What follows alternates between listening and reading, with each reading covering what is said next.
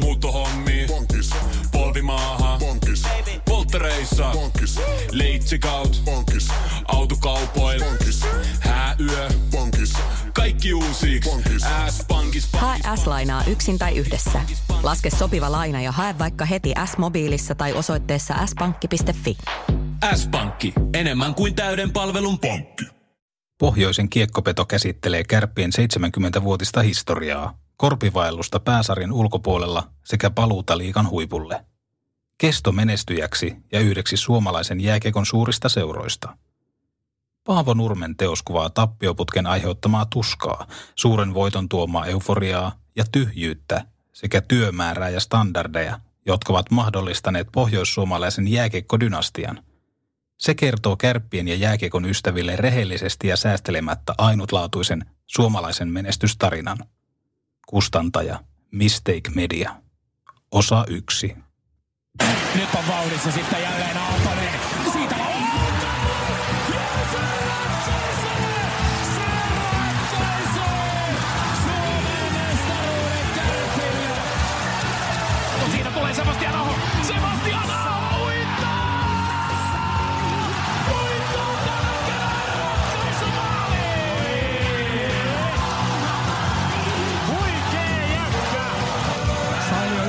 Pääsee liikkeeseen. Pelapaikka! Aleksi Mäkelä vetää sellaisen läissyn, että nyt ei enää auta mikään. Kuuntelet kärppäaiheista podcast-ohjelmaa. Petopodin studiossa Antti Meriläinen ja Harri Niskala.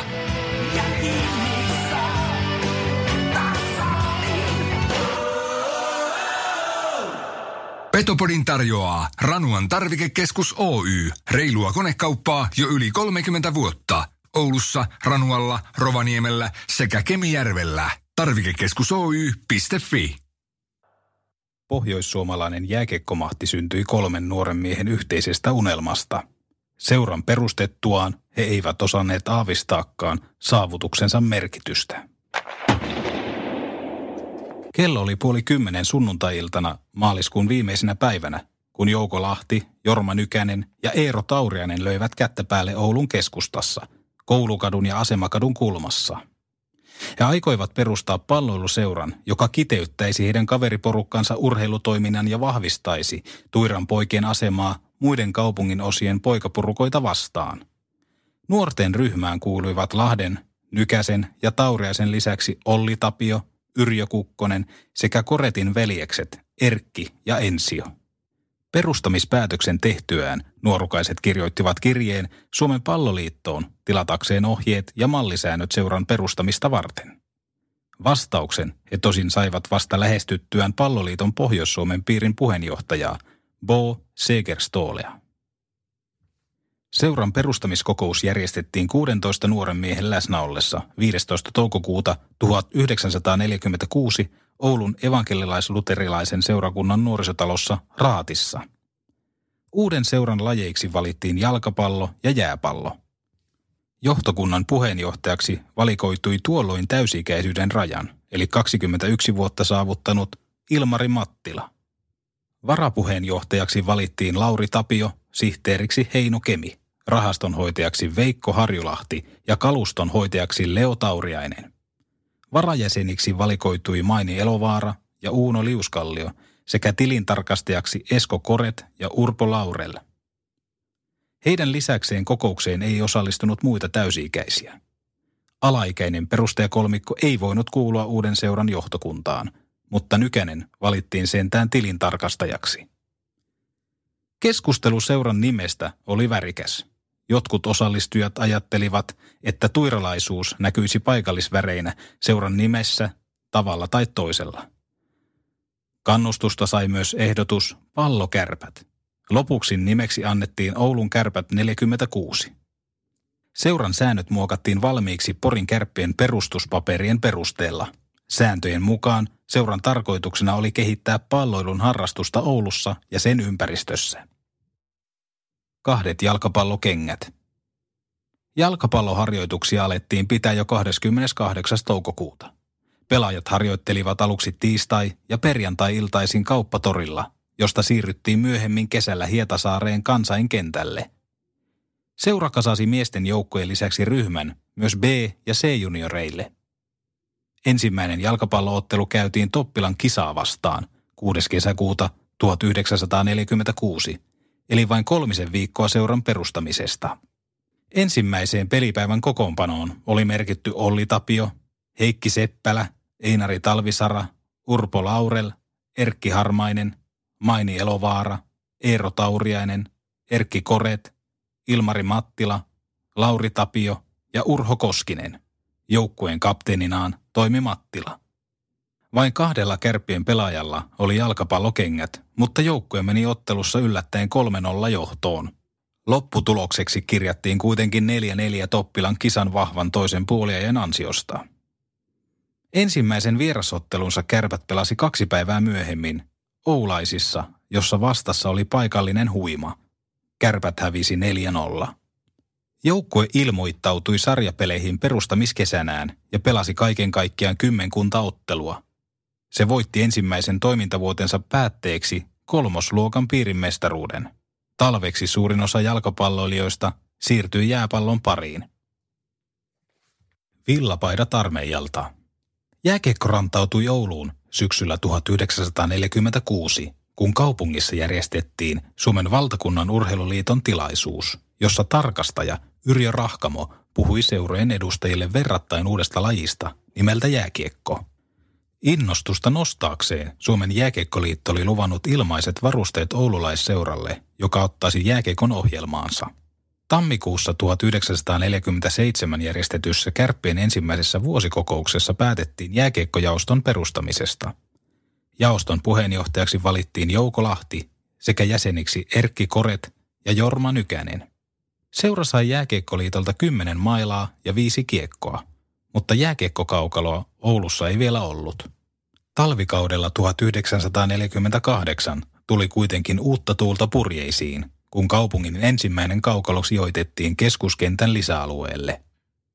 Tämä lisäsi lajin innostusta Oulussa, jossa kärppien lisäksi jääkiekkoa harrastivat OLS, OTP ja OJK. Kärppien jääkiekkojoukkue, jonka harjoitusvahvuus oli 15-30 pelaajaa, alkoi harjoitella kahdesti viikossa. Joukkuetta valmensi jääkenkon suhteen täysin oviisi Jorma Nykänen. Kärpät pelasi ensimmäisen jääkeikkoottelunsa Raahen Vesaa vastaan 30. tammikuuta 1949. Kärpät voitti lumipyryssä käydyn 200 katsoja houkutelleen pelin yllättäen 5-3. Ottelun erätauoilla pelaajat olivat puhdistaneet kaukalon lumesta. Pari viikkoa myöhemmin Raahessa käydyssä ottelussa Vesa otti revanssin ja voitti 14-0. Ensimmäiset paikallisottelunsa kärpät hävisi OTPlle 6-5 ja 5-1. Ennen ensimmäistä sarjakauttaan 1950 kärppien jääkiekkojoukkue harjoitteli lenkkeilemällä, heittelemällä moukaria ja voimistelemalla. Työ oli tuonut tulosta, sillä kärpät pelasi 13 ottelua, josta voittoja oli kahdeksan. Tämä tarkoitti maakuntasarjan toista sijaa ja Suomen sarjan karsintoja. Joukkueen ensimmäiseksi pelipaidoiksi oli hankittu käytettyjä villapaitoja armeijan ylijäämävarastosta. Paitaan oli ommeltu Erkki Koretin ideoima ja arkkitehti Einari Talvisaran piirtämä seuran logo, johon oli päädytty ideakilpailun perusteella. Kärppien logo oli kaiverettu linoleumlevylle ja painettu punamustana paitojen rinnukseen Oulun liikekirjapainossa. Loppujen lopuksi logo päätettiin kuitenkin tehdä kankaasta. Suojaukset ja toppaukset värkettiin omasta takaa. Muun muassa polvisuojat kasattiin sanomalehdistä, Kalevasta ja Helsingin Sanomista. Myös aaltopahvia käytettiin jalkojen suojaamiseen. Parin ensimmäisen vuoden jälkeen harmaat villapaidat saivat väistyä. Kärpät otti käyttöön keltaiset pelipaidat, jotka valmistettiin Oulun villatehtaassa.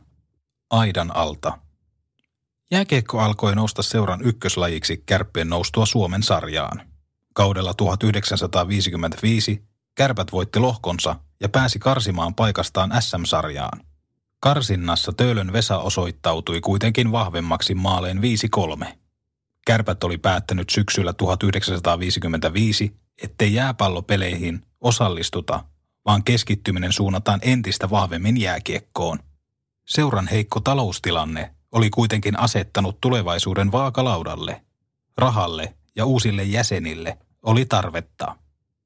Keskuskentälle oli järjestetty soittoilta, Esko Kekarainen muistaa. Siellä kerättiin varoja kärpille. Menin paikalle aidan alta pinnaamalla. Koretin Erkki näki tämän ja totesi, että pääsen ilmaiseksi konserttiin, jos siirryn kärppiin. OJK on A-junioreissa pelannut Kekarainen sanoo naurahtaen. Hän kertoi, että kärpät on menossa luulajan asti pelaamaan. Ajattelin, että perhana. Vaihdetaan sitten seuraa. Salaman nopeana keskusyökkäänä tunnettu Kekarainen muistelee. Johtokunnan kokouksessa syyskuussa keskusteltiin jopa seuran toiminnan lakkauttamisesta.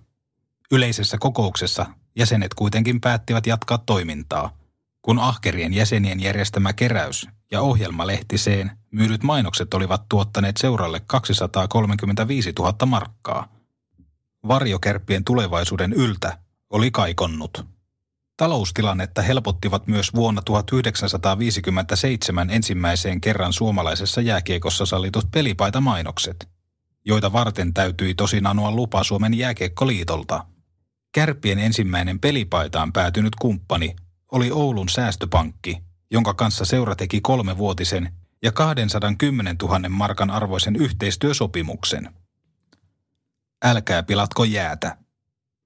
Kärpät tahkosi useamman vuoden tasaisesti Suomen sarjassa, jonka länsilohkon se voitti kaudella 1959. Näin ollen joukkue pääsi mestaruussarjan karsintaan, Töölön Vesaa ja Hämeenlinnan Tarmoa vastaan. Karsinta pelattiin kaksinkertaisena sarjana. Kärpät hävisi ensin Töölön Vesalle 5-3, mutta voitti helsinkiläiset kotonaan 890 katsojan edessä 5-4. Tarmon kanssa kärpät tasasi pisteet Oulussa 4-4. Hämeenlinnasta joukkue haki kuitenkin dramaattisen 90 voiton. Tulokset takasivat kärppien nousun ensimmäistä kertaa jääkiekon korkeimmalle tasolle. Ennen kärppiä pohjoisin joukkueen mestaruussarjassa oli ollut oululaisten kovimpiin kilpailijoihin kuulunut Kokkolan Hermes. Kärpät vahvisti ensimmäistä SM-joukkuettaan Hermeksestä saapuneella Kari Rantasella ja omista junioreista nostetuilla Reino Ruotsalaisella ja Jouni Marjamaalla. He tekivät seuraa ensimmäiselle kärppien junioreista edustusjoukkueeseen nousseelle pelaajalle, Väinö Lassilalle.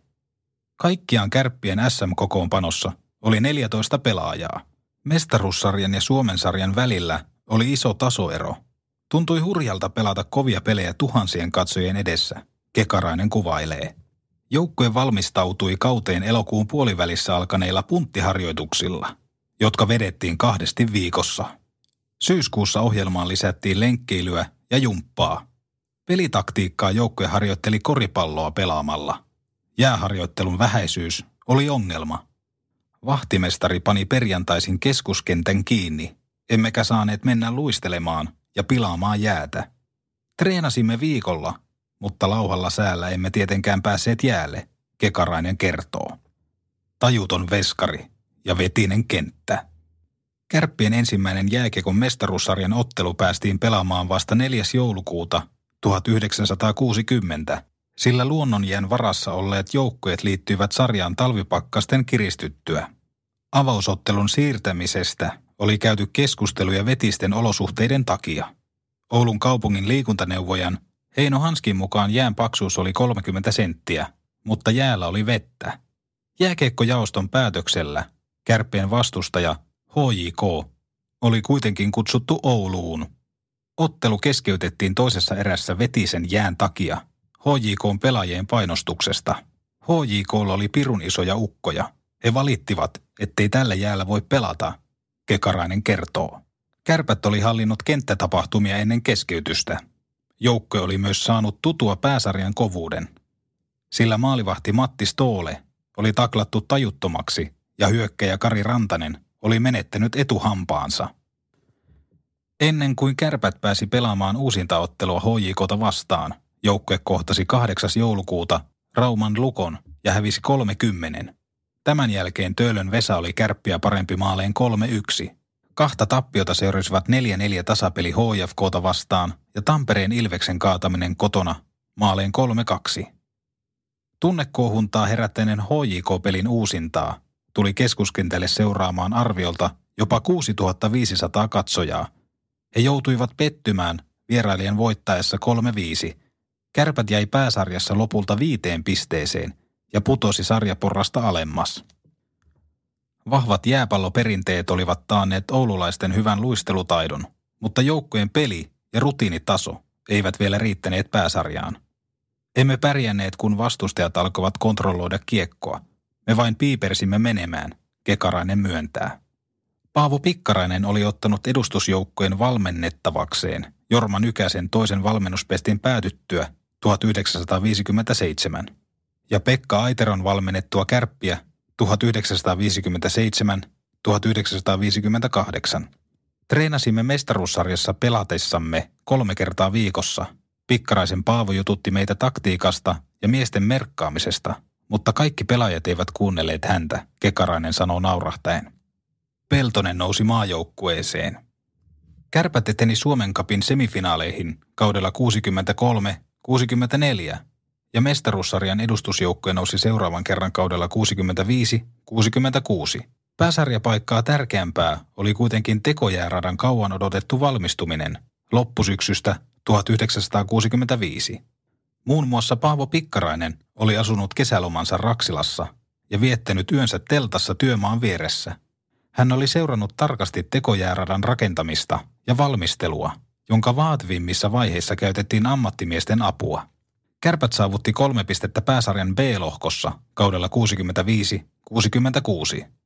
Joukkueen kohtaloksi tuli putoamissarja ja lopulta tipahtaminen takaisin Suomen sarjaan.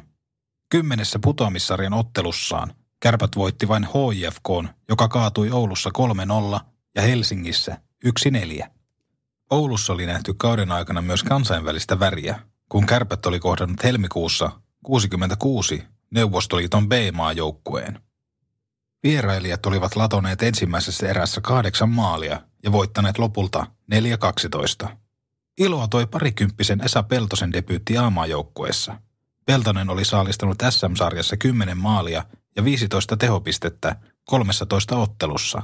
Peltoselle hyvää taustatukea oli antanut Olli Heikkinen, jonka tehot olivat kahdeksan maalia ja 15 pistettä 18 ottelussa. Kärppin harmiksi Peltonen siirtyi seuraavaksi kaudeksi Upon pallon riveihin. Kauden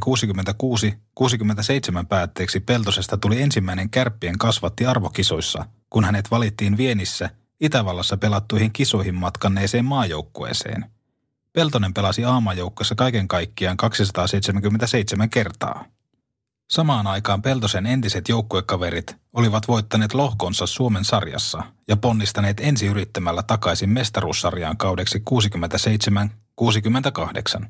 Paikalliskilpailija OPS oli jäänyt lohkossa kolmanneksi, neljä pistettä kärpille jääneenä. OPS, jonka tähtipelaajiin kuuluivat Reijo Ilkka ja Jouni Kukkonen, oli voittanut kärppien kotiottelun 1-3. Kärpät oli saanut revanssin toisella pelikierroksella maaleen 1-4.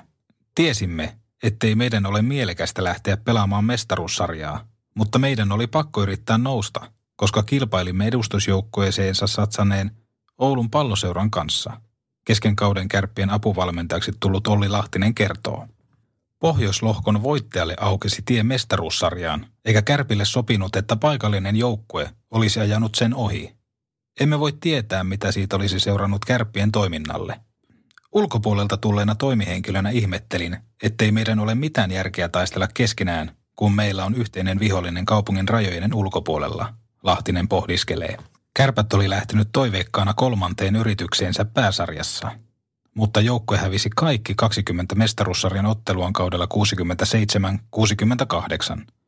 Sarjajumpon maaliero oli kauden päätteeksi 21-166. Kauden suurinumeroisimmat tappiot olivat olleet 16-0 Sien vieraana, 1-6 kotitappio Ilvekselle, 14-0 häviöt Tapparalle ja Ilvekselle sekä 10-0 vierashöykytys Tutoa vastaan. Menestystä ei tullut, mikä oli alun alkaen pelättävissä. Parhaimmillamme olimme pystyneet haastamaan pääsarjan joukkueet ja pelaamaan tiukkoja otteluita, Olli Lahtinen luonnehtii. Kolmen SM-kauden jälkeen kärppien kokonaissaldo oli 58 ottelua, viisi voittoa, kaksi tasapeliä ja 51 tappiota. Vahvistunut juniorityö oli kuitenkin jo pohjustamassa tulevaisuuden menestystä. Tietotaitoa tapparasta. 70-luvun alussa seuran toiminta oli tehostettava. Paavo Pikkaraisesta tuli seuran toiminnanjohtaja ja kärpät hankki oman bussin, Jytän, jonka ansiosta matkakulut pienenivät. Bingo, baari ja kärpät-lehti toivat seuralle kaivattuja lisätuloja. Oulussa alettiin puhua 70-luvun alussa jäähallin rakentamisesta, mikä lisäsi valtavasti toivekkuutta paikallisen jääkeikkoväen keskuudessa. Samaan aikaan kärpät linnesi, että seuran kehittäminen vaatii entistä enemmän pitkäjänteisyyttä ja suunnitelmallisuutta. Myös uudet ideat ja tuore ääni olivat tarpeen edustusjoukkueen parissa. Apua päätettiin hakea ulkopuolelta. Jorma Nykäsen suhteet johtivat hänet Tampereelle ja Tapparan pelaavana kakkosvalmentajana toimineen Kari Mäkisen pakeille. Mäkinen oli voittanut Tapparassa pelaajana kaksi nuorten SM-mestaruutta ja yhden aikuisten SM-kullan 64. Hän oli vastannut pelaajavalmentajan ominaisuudessa Tapparan kesäharjoituksista vuodesta 68 lähtien. Ennen Ouluun tuloaan Mäkinen oli käynyt neljällä jääkiekkoliiton valmentajakurssilla. Kun saavuin Ouluun sopimusneuvotteluihin, Nykäsen Jorma oli asemalla vastassa, mutta hän ei tuntenut minua kasvoilta, enkä minä tuntenut häntä. Tästä johtuen lähdin hortoilemaan pitkin Oulun katuja, kunnes Olli Lahtinen haki minut käsiinsä ja vei neuvotteluihin, Mäkinen muistelee. Mäkinen aloitti kärppien pelaajavalmentajana kaudella 73-74, mutta hän toimi aluksi etätyöntekijänä, kuten nykyään kutsuttaisiin, ja oli joukkojen parissa yleensä vain torstaista sunnuntaihin. Vaimoni, joka on sittemmin edesmennyt, oli sitä mieltä, ettei jääkiekko ole työtä. Hän sanoi, että voimme muuttaa pois Tampereelta, jos Oulusta löytyisi oikeita töitä. Muutoin tämä ei olisi tullut kuulonkaan, Mäkinen sanoo ja hymähtää. Tappara oli ollut edelläkävijä jääkeikkoilijoiden oheisharjoittelun ja puoliammattilaisuuden suhteen. Mäkinen toi Tampereelta mukaan kovan harjoittelukulttuurin, johon kuuluivat muun muassa pitkät juoksuharjoitukset ja kestävyyteen sekä maksimivoimaan painottuvat punttiharjoitukset. Elokuun sijaan fyysinen harjoittelu aloitettiin jo kesäkuussa. Joukkueen kesätreeneissä syntyi hyvää kilpailuhenkeä siitä, kuka pysyy juoksulenkillä perässäni. Tokion olympialaisissa vuonna 1964 melontaan osallistunut Mäkinen kertoo. Mäkisen etätyön takia Lahtinen veti kauden mittaan merkittävän osan joukkueen harjoituksista. Siihen tarvittiin saumatonta luottamusta. Ollin piti ymmärtää, mitä harjoituksellani haen ja millaista peliä haluan pelattavan. Hänen innostuksellaan ja ahkeruudella oli suuri merkitys kärppäprojektini alussa, Mäkinen kiittelee. Soitin yleensä työpaikaltani Mäkisen lihakauppaan Tampereelle. Sovimme puhelimessa, mitä seuraavissa harjoituksissa täytyisi käydä läpi, Lahtinen kuvaa. Taustalla Paavo Pikkarainen hoiti kaikki käytännön asiat talouspuolta lukuun ottamatta. Kirstun vartijana oli pitkän uran painatusbisneksessä tehnyt Jorma Nykänen. Hallituksen puheenjohtaja Kauko Pesonen antoi operatiivisen puolen toimia omalla painollaan, eikä puuttunut Nykäsen, Pikkaraisen tai Mäkisen toimintaan. Laadukkaan jääkiekkoseuran palaset alkoivat olla paikallaan. Vain jäähalli puuttui. Petopodi. Me tuodaan seksi takas Raksilaan. Varaosat sekä lisävarusteet kelkkoihin ja mönkijöihin. Tarvikekeskus Oy.fi. Jalkapallotoiminta päättyi 1974. Kärpistä tuli jääkiekon erikoisseura 74, kun seura jätti jalkapallon pois ohjelmastaan. Kärppien jalkapallojoukkueiden toimintaa oli jarruttanut useana vuonna pelaajien vähäinen määrä. Joskin huippuvuotena 68 Kärppien jalkapallon nappulaliikassa oli pelannut 300 poikaa. Seuran B-juniorit olivat voittaneet piirimestaruuden 1959. Mestaruus oli ollut Kärppien ensimmäinen sitten seuran perustamisvuoden ja kolmosluokan piirimestaruuden. Kärppien D-juniorit olivat puolestaan voittaneet Oulun piirimestaruuden 69 ja 70. Kärppien edustusjoukkoja oli yllättänyt positiivisesti nousemalla Suomen sarjan kaudella 61. Hallinnollisesti jalkapallo oli kuitenkin jäänyt pois seuran ohjelmasta jo 60-luvun puolivälissä. Viimeisellä kaudellaan edustusjoukko oli säilynyt kahden pisteen marginaalilla jalkapallon kolmosdivisioonassa. Huima ikäluokka toi ensimmäisen kullan. Kärpät saavutti ensimmäisen Suomen mestaruusmitalinsa jääkeikossa keväällä 71, kun Reino Ruotsalaisen valmentama E-juniorien joukkue voitti Suomen mestaruuden. Edellisellä kaudella joukkue oli jäänyt tiukan taistelun jälkeen neljänneksi.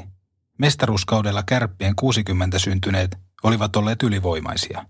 Joukkueen maalisuhde alkusarjassa oli ollut 117 2, minkä selittävät 38-0 voitto Palokan riennosta, Vaasan sportin kaataminen 39-1, lopputurnauksessa ottelut olivat olleet tiukempia. Finaalissa kärpät oli voittanut Sapkon 3-0. Isä ruotsalaisella oli ratkaiseva rooli. Hän oli kerännyt aikanaan perusporukan, jonka valmentajana veti käytännössä vuosikymmenen kestäneen projektin. Hänen kasvatustyönsä merkitys oli valtaisa, Juha Huikari kuvailee. Meiltä myös luotettavat Yamahan mönkijät talven töihin. Tarvikekeskus Oy.fi. Kuuntelit Petopodin. Ja ihan loppuun asti. Jos ja kun nälkää jäi, niin kellaa vaikka jakso alakuun ja kuuntele uudelleen. Joka tapauksessa kiitos ja ensi kertaan. Tuosta vielä papukajamerkkiä. Minäkin tästä lähen. Oikku.